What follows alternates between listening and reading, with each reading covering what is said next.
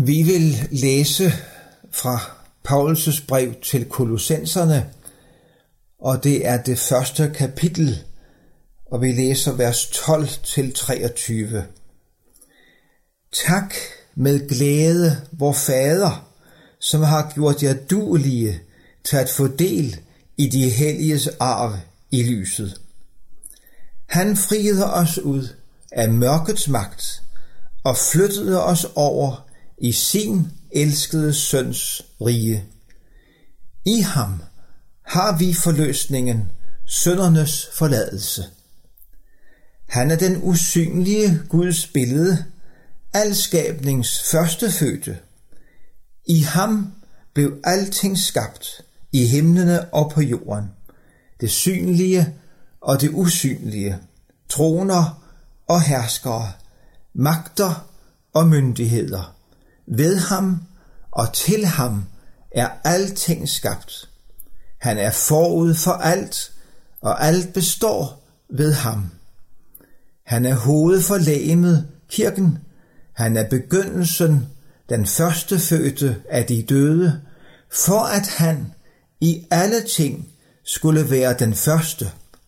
For i ham besluttede hele guddomsfylden at tage bolig, og ved ham at forsone alt med sig på jorden som i himlene ved at stifte fred ved hans blod på korset. Også jer, som før var fremmede og fjendske af sind med jeres onde gerninger, har Gud nu forsonet med sig ved Kristi læmelige død, for at føre jer frem som hellige og lydefrie og uangribelige for sit ansigt.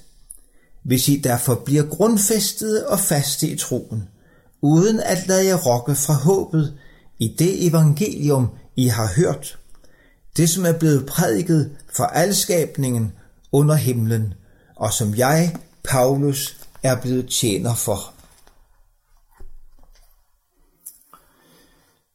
Vi vil i dag sætte fokus på Jesus Kristus.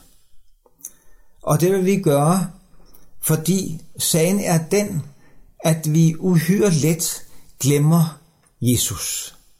Glemmer Bibelens budskab om Jesus. Og det gør vi, fordi vi bliver optaget af alt muligt andet.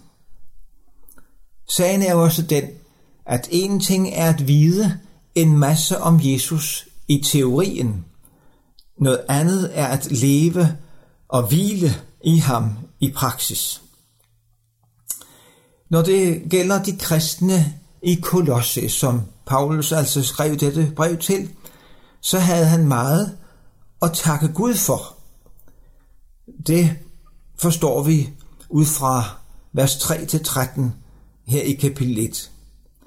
Men desværre så var der sket det for en hel del, at de var kørt af sporet og var havnet i dem, han kalder for filosofi og i spekulation. Altså noget, som vi mennesker selv finder på og tror er sandheden. Og hvad skete der for disse kristne så? Jo, de mistede efterhånden synet for Jesu storhed. Og sådan kan det gå for enhver kristen. Et eller andet gør, at vort fokus flyttes måske langsomt og umærkeligt.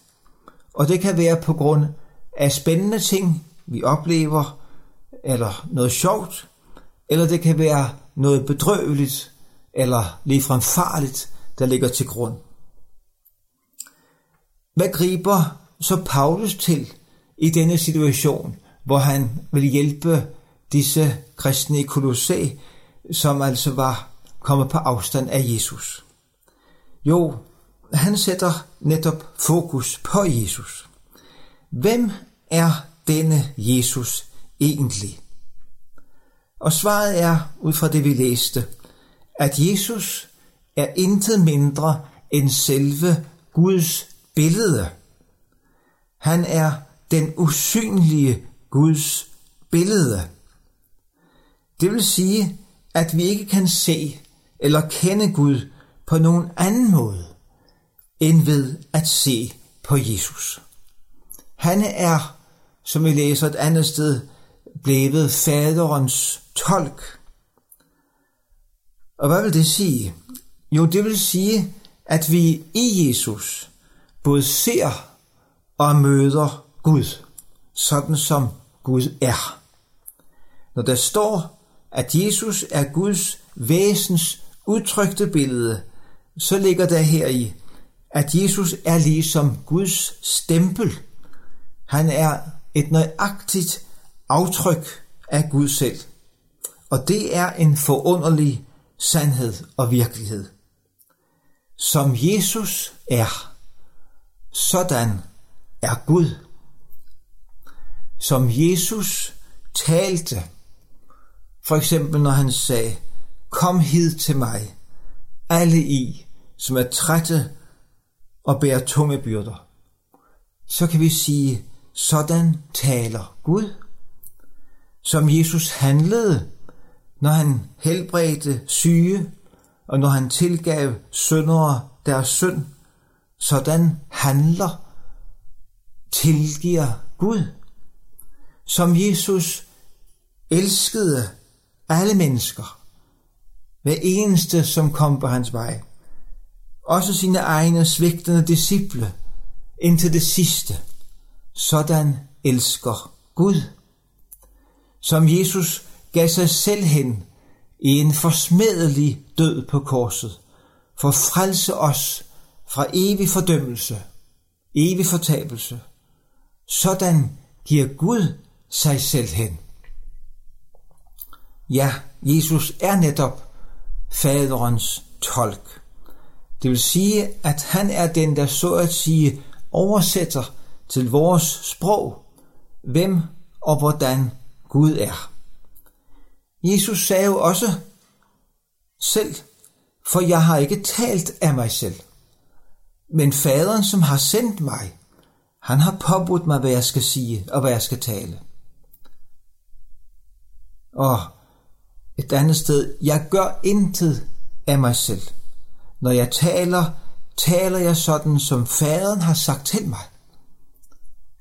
Jesus siger det, som faderen siger. Og gør det, som faderen siger, han skal gøre. Og han sagde det også sådan her. Ingen kender faderen, undtagen sønnen, og den som sønnen vil åbenbare ham for. Du og jeg kan kun komme til at kende Gud Fader i himlene, ved at Jesus åbenbarer ham for os. Og Jesus sagde jo også, jeg er i faderen, og faderen er i mig. Den, der har set mig, har set faderen. Så forunderligt er det. Har du set Jesus, fået et glimt af ham, så har du fået et glimt af den sande Gud, af faderen.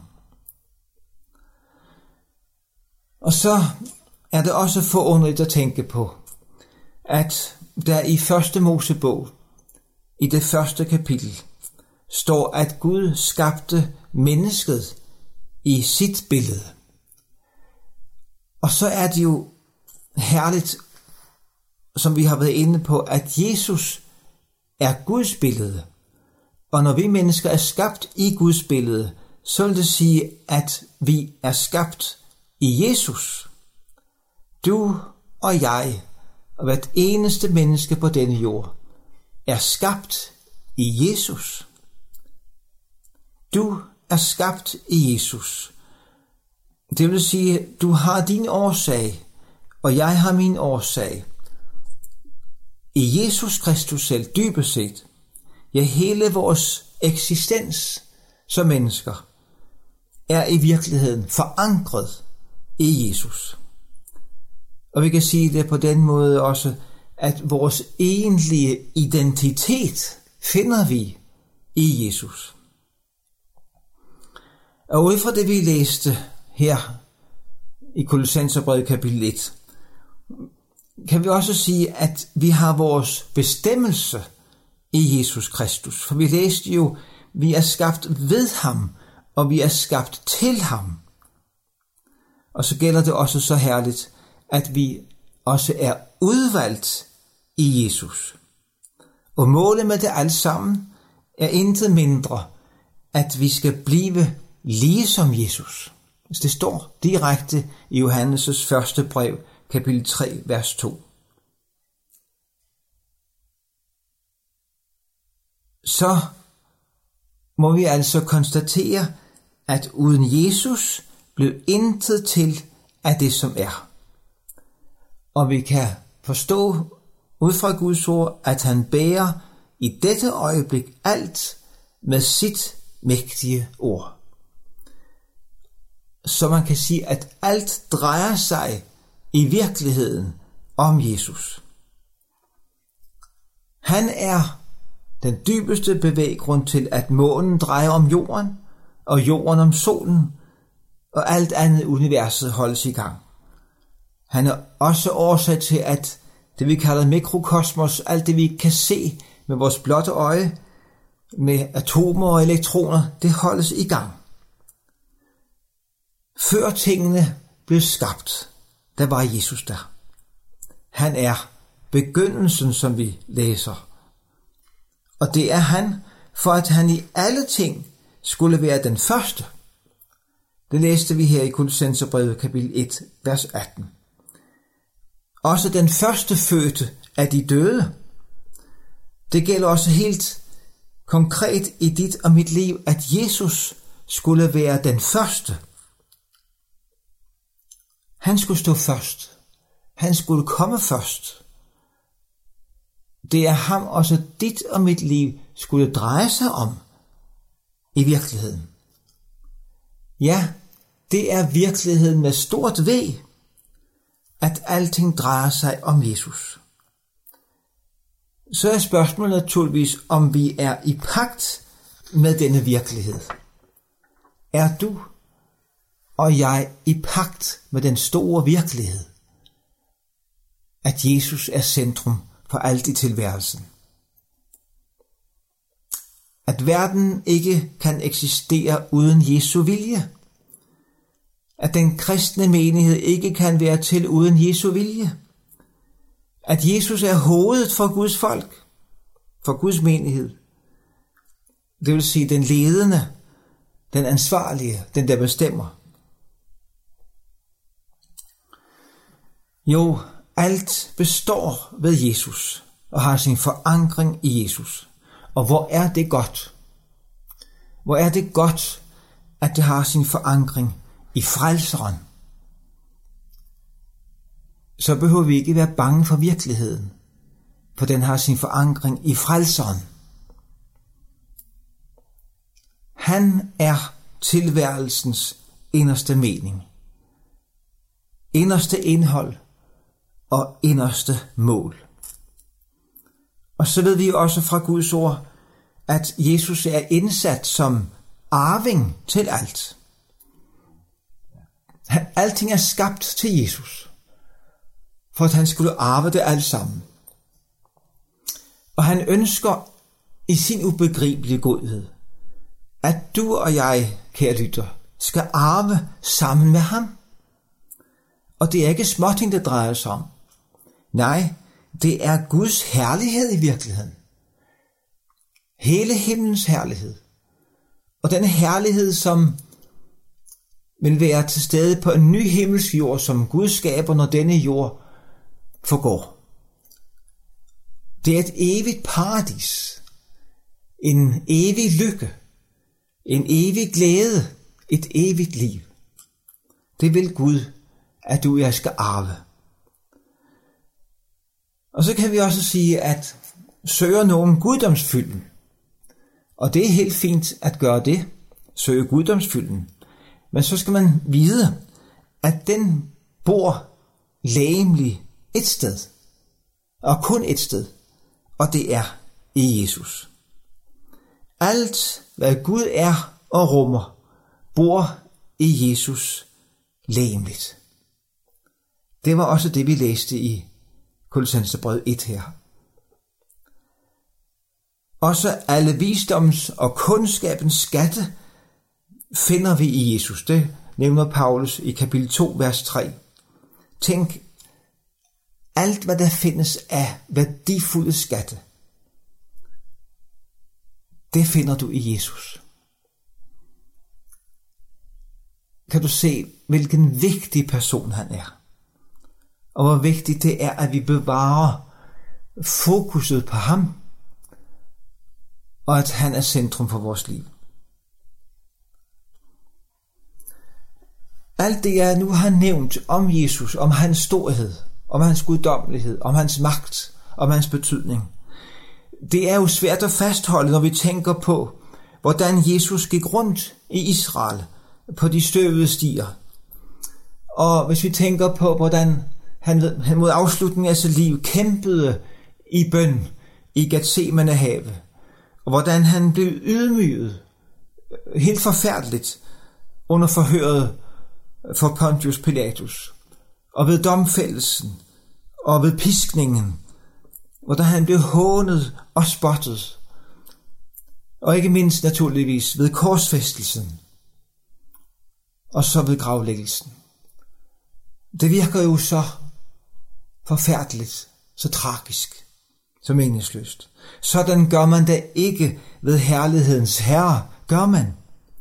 Han må da have været en anden, tænker vi lidt, og noget andet, noget mindre. Men nej, der tager vi fejl, hvis vi tænker det.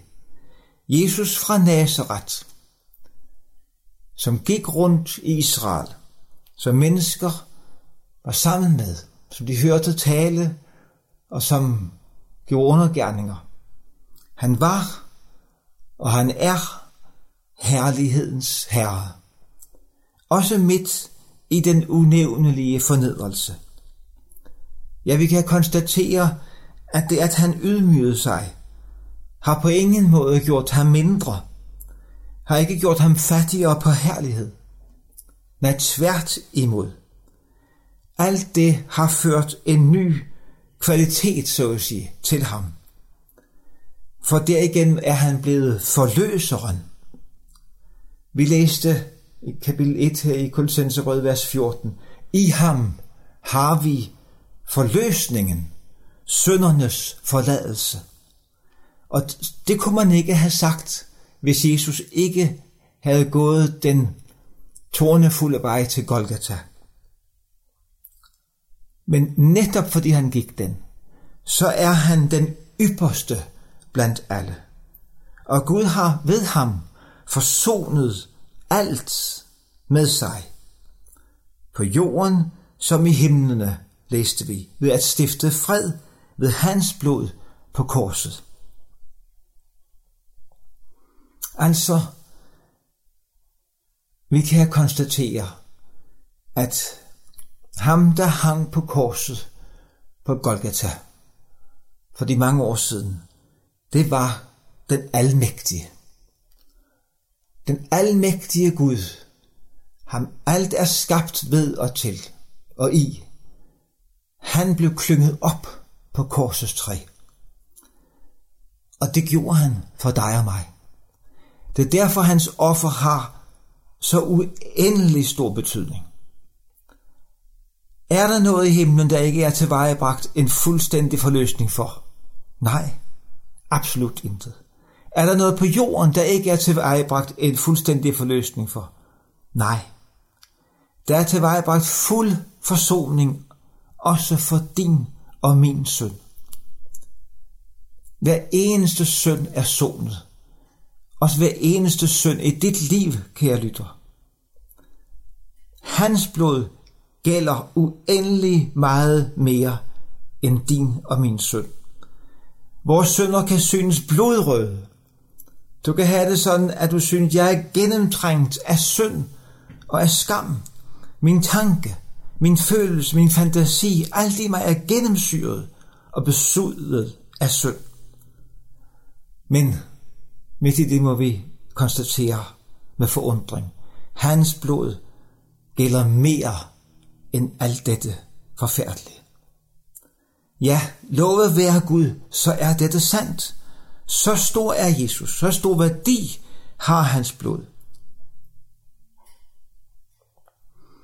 Også jer læste vi, som før var fremmede og fjendske af sind med jeres onde gerninger, har Gud nu forsonet med sig ved Jesu Kristi lægemlige død, for at føre jer frem som hellige og lydefri og uangribelige for sit ansigt. Hvordan kan det ende sådan for dig og mig, at vi en dag får lov at stå hellige og lydefrie og uangribelige for Guds ansigt? Hvad skal vi gøre af krumspring for det? Kære lytter, jeg skal få lov til at sige det til dig. Vi skal ikke gøre nogen som helst krumspring for det. Men som Paulus fortsætter, hvis I derfor bliver grundfæstede og faste i troen, altså troen på Jesus, uden at lade jer rokke fra håbet i det evangelium, I har hørt. Bliv i Jesus. Bliv i det, du har hørt om Jesus. Lad det gælde for dig, kære lytter.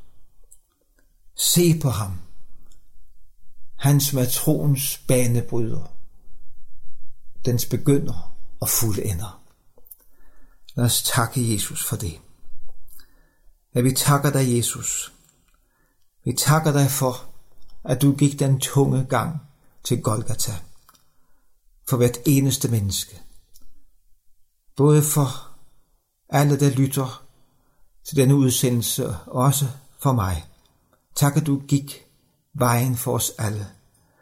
Tak, at dit offer på korset, det gælder alle. At alt er forsonet med Gud ved dig.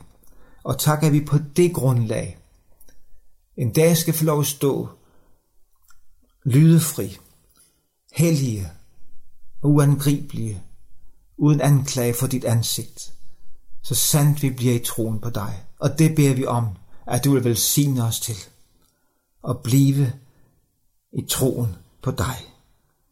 I Jesu navn. Amen.